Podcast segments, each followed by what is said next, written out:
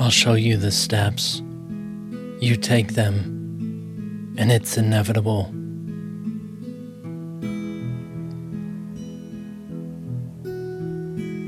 These are the readings of the lessons of A Course in Miracles.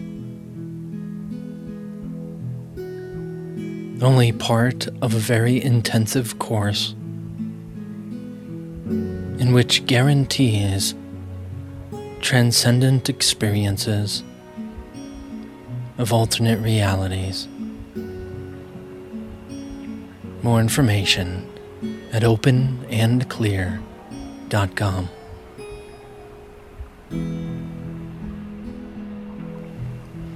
Lesson 144 My mind holds only what I think with God.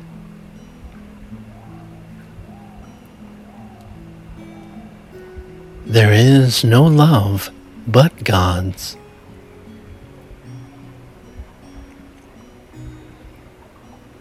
The world I see has nothing that I want.